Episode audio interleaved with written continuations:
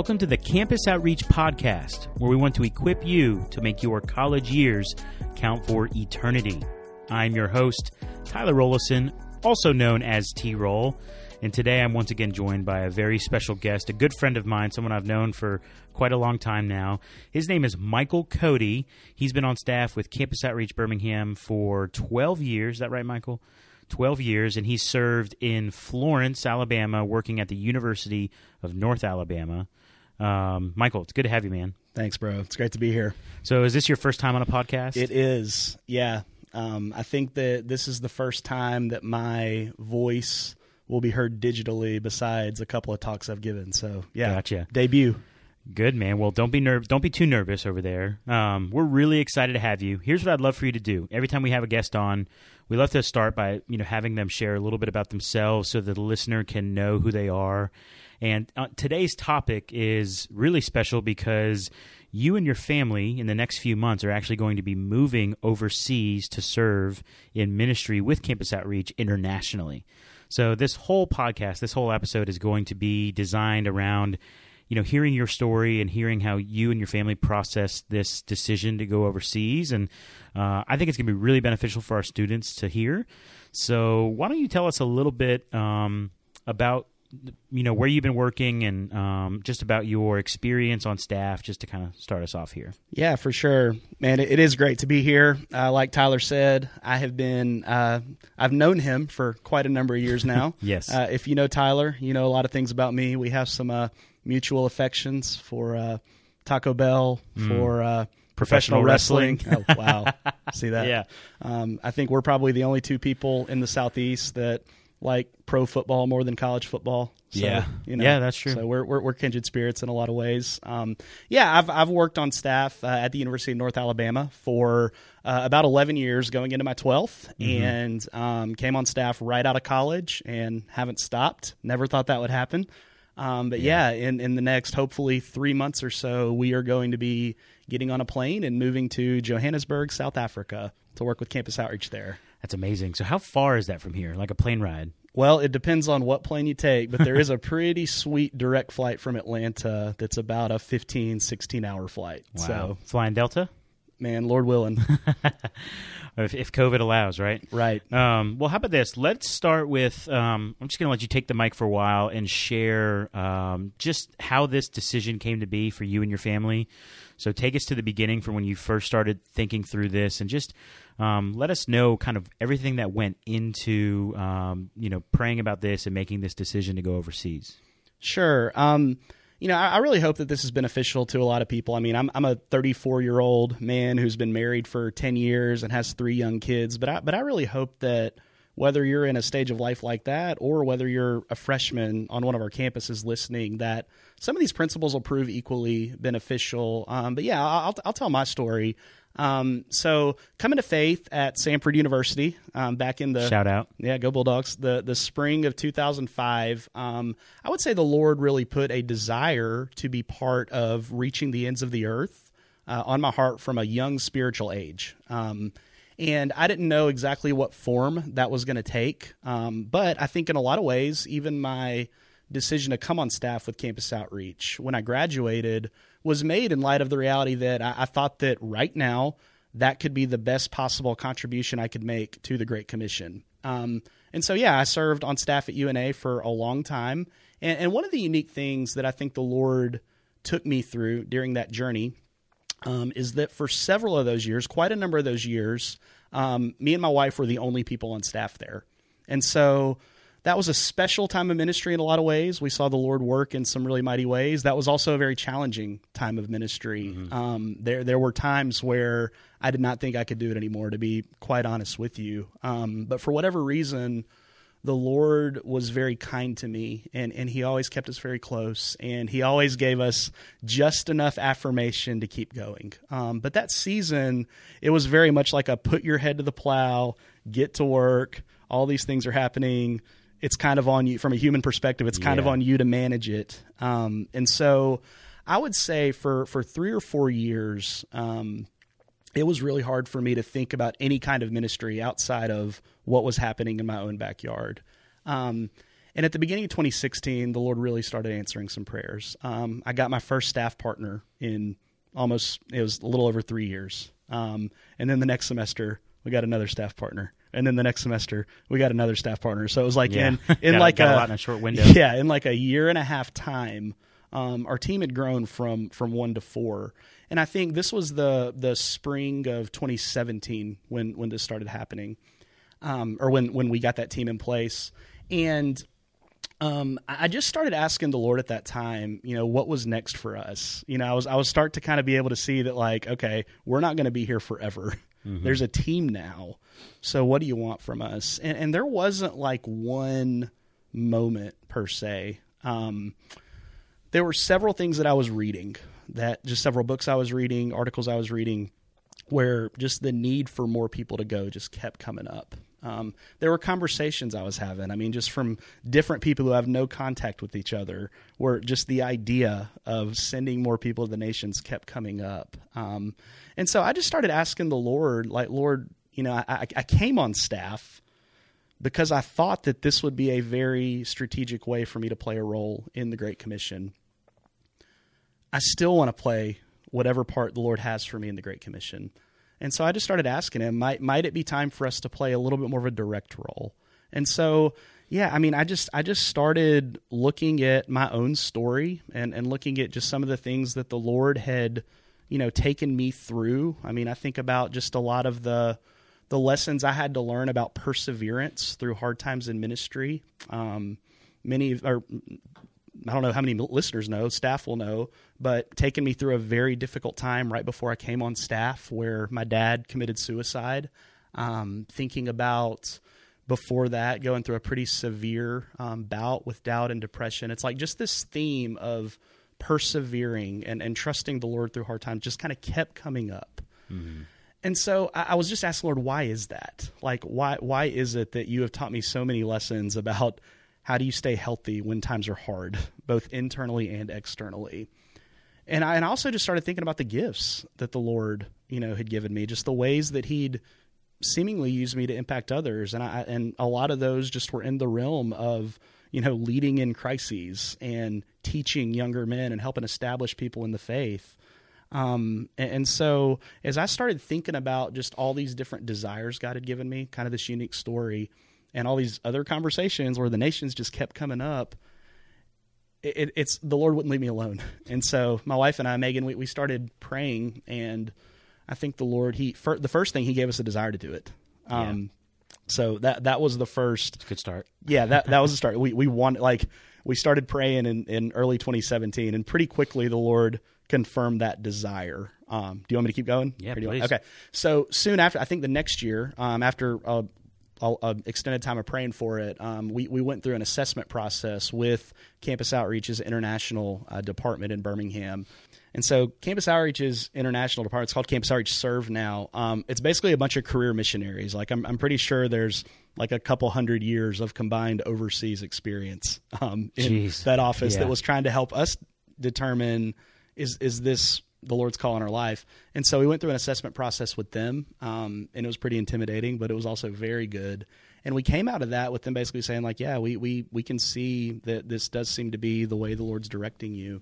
Um, so start looking at where you want to go. And so um, I started taking a few investigative trips to to different places around the globe, and it was about this time last year, at the end of 2019, that I took a trip to South Africa um, for a couple weeks, and I just saw how the Lord was working over there. Um, So he, he's he's doing some pretty incredible things, um, and and I spent a lot of time interacting with the staff and hearing about just what the needs are, and it, it became pretty apparent that they said one of their greatest needs over there was they need experienced leadership. Um, not like we need Michael Cody, but we need Right. ex- we we we need the kind of experience that a decade in ministry can can bring out. Um, we really need help. We need help shepherding our, our young staff team.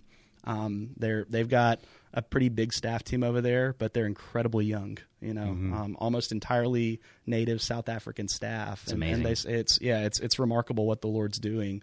But they're saying they need help shepherding and developing so that the staff over there can minister from a healthy place.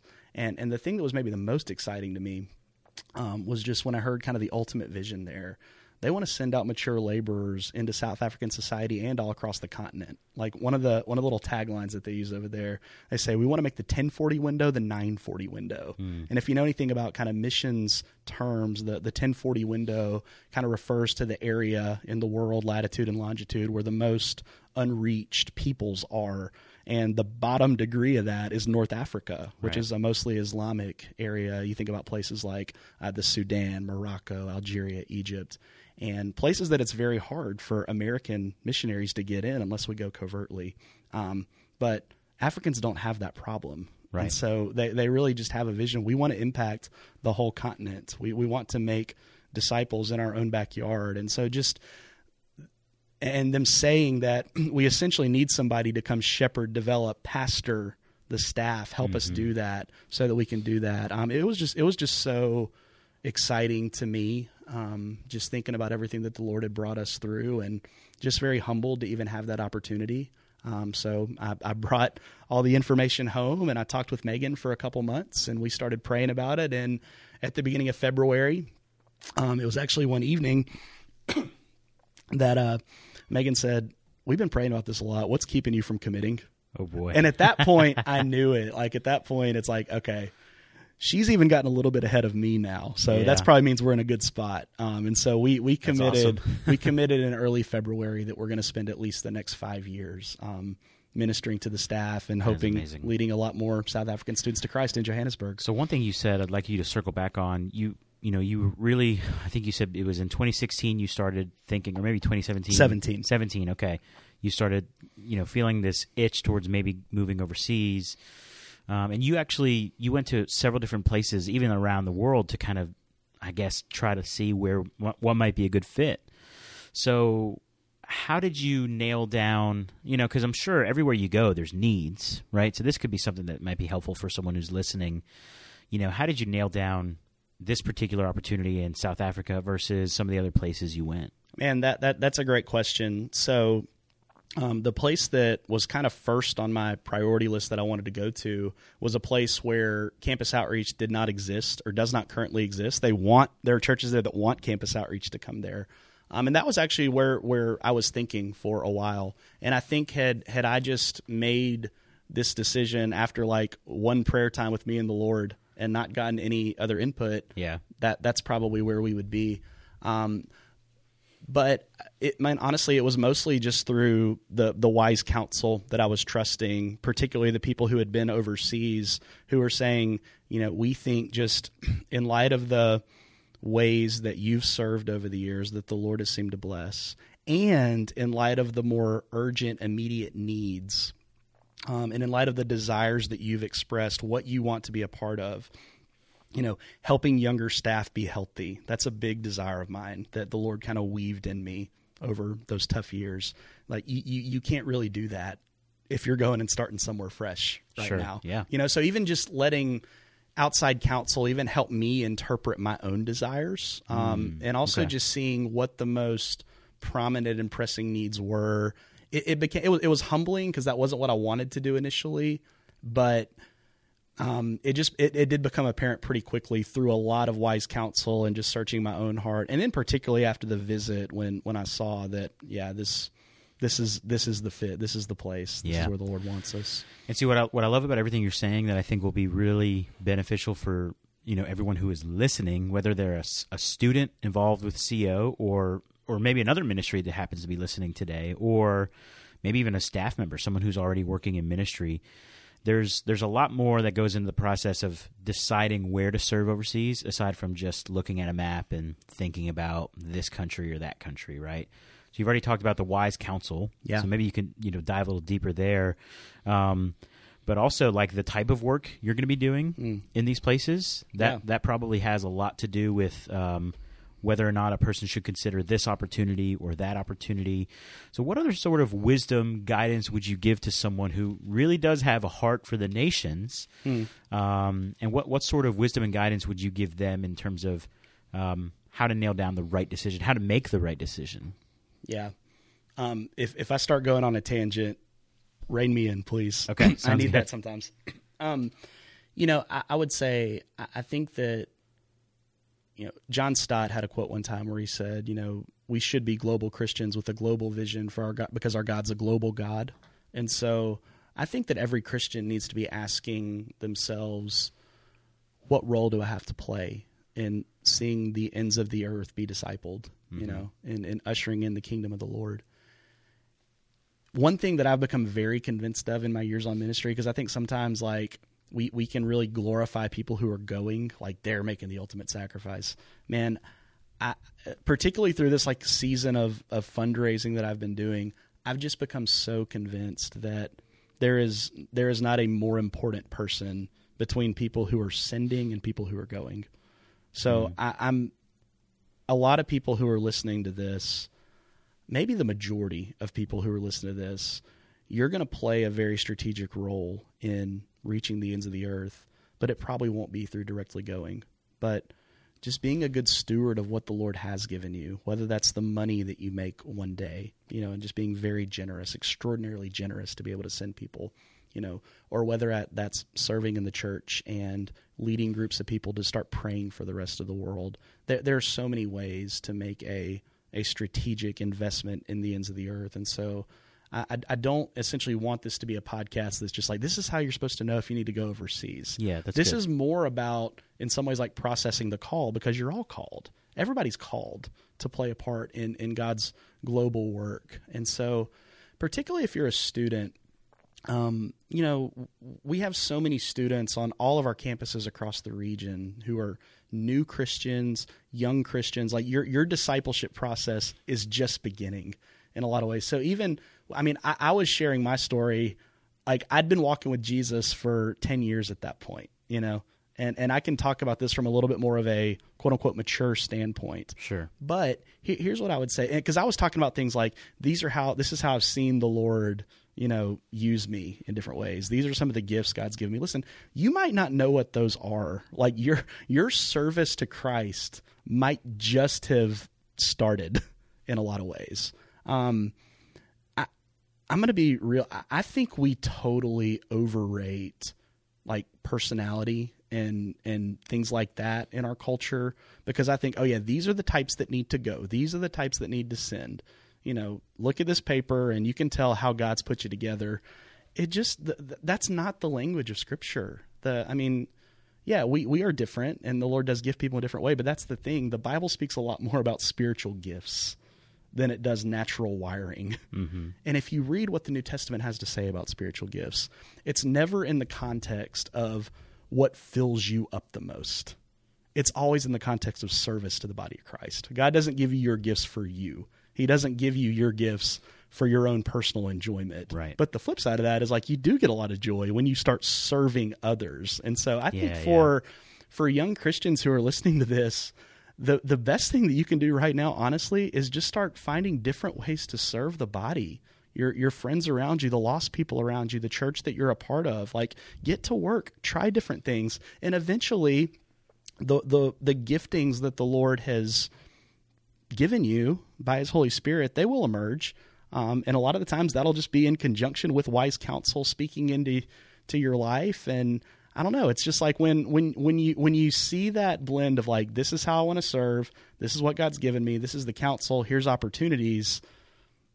That's God's calling on your life. He doesn't want us just to he doesn't want us to live in this just like like out of body days where we're just wondering what's the purpose of my life. We know 99% of the purposes mm-hmm. of our life. Yeah. Know him, make him known. Find ways to do that where you're at as a college student and eventually he'll make that clear. That's great, man. I don't know if I answered the question. It was asked a long time ago. No, it's good. You know, I asked the question, which means I probably already forgot what I asked, so it's fine. um, let's do this, man. We're we're almost done here with this particular episode. Anything else you would say um, to the the student that's listening, maybe even the the staff member who's working in ministry, who's listening? Um, anything else you, you feel like you know? You again, you got the microphone before you get on an airplane, get out of here. Um, anything else you'd like to say that you think could be beneficial for someone who is really wrestling with their calling in life and the the needs of the Great Commission mm. around the world? Yeah, I'd, I'd love to just read um, these couple verses real quick. This is from the book of Acts, Acts chapter 16. Um, this is the story about when Paul received what we call today the Macedonian call. Um, it says this uh, Acts 16, starting in verse 6. And they went through the region of Phrygia and Galatia, having been forbidden by the Holy Spirit to speak the word in Asia. And when they had come up to Mysia, they attempted to go into Bithynia, but the Spirit of Jesus did not allow them. So passing by Mysia, they went down to Troas, and a vision appeared to Paul in the night. A man of Macedonia was standing there, urging him and saying, Come over to Macedonia and help us. And when Paul had seen the vision, immediately we sought to go on into Macedonia, concluding that God had called us to preach the gospel to them. Hmm. So I see a few things in that passage that I think are really helpful, um, that have been helpful for me, and that I think would be helpful for people just asking about this. Um, the whole vision thing that that's that's another discussion. So I didn't have a vision of Jesus saying, "Go to Johannesburg." That that wasn't that. But sure. but the principle of the Lord putting something on my heart, like the Lord does put holy, good desires um, in a redeemed Christian's heart. You know, he he puts things on your heart for service in the kingdom of God. Um, so so the desire is there. You know, the opportunities there. I mean, you see that in that passage, right? It says they were ministering in all the other places, and the Holy Spirit kept closing doors.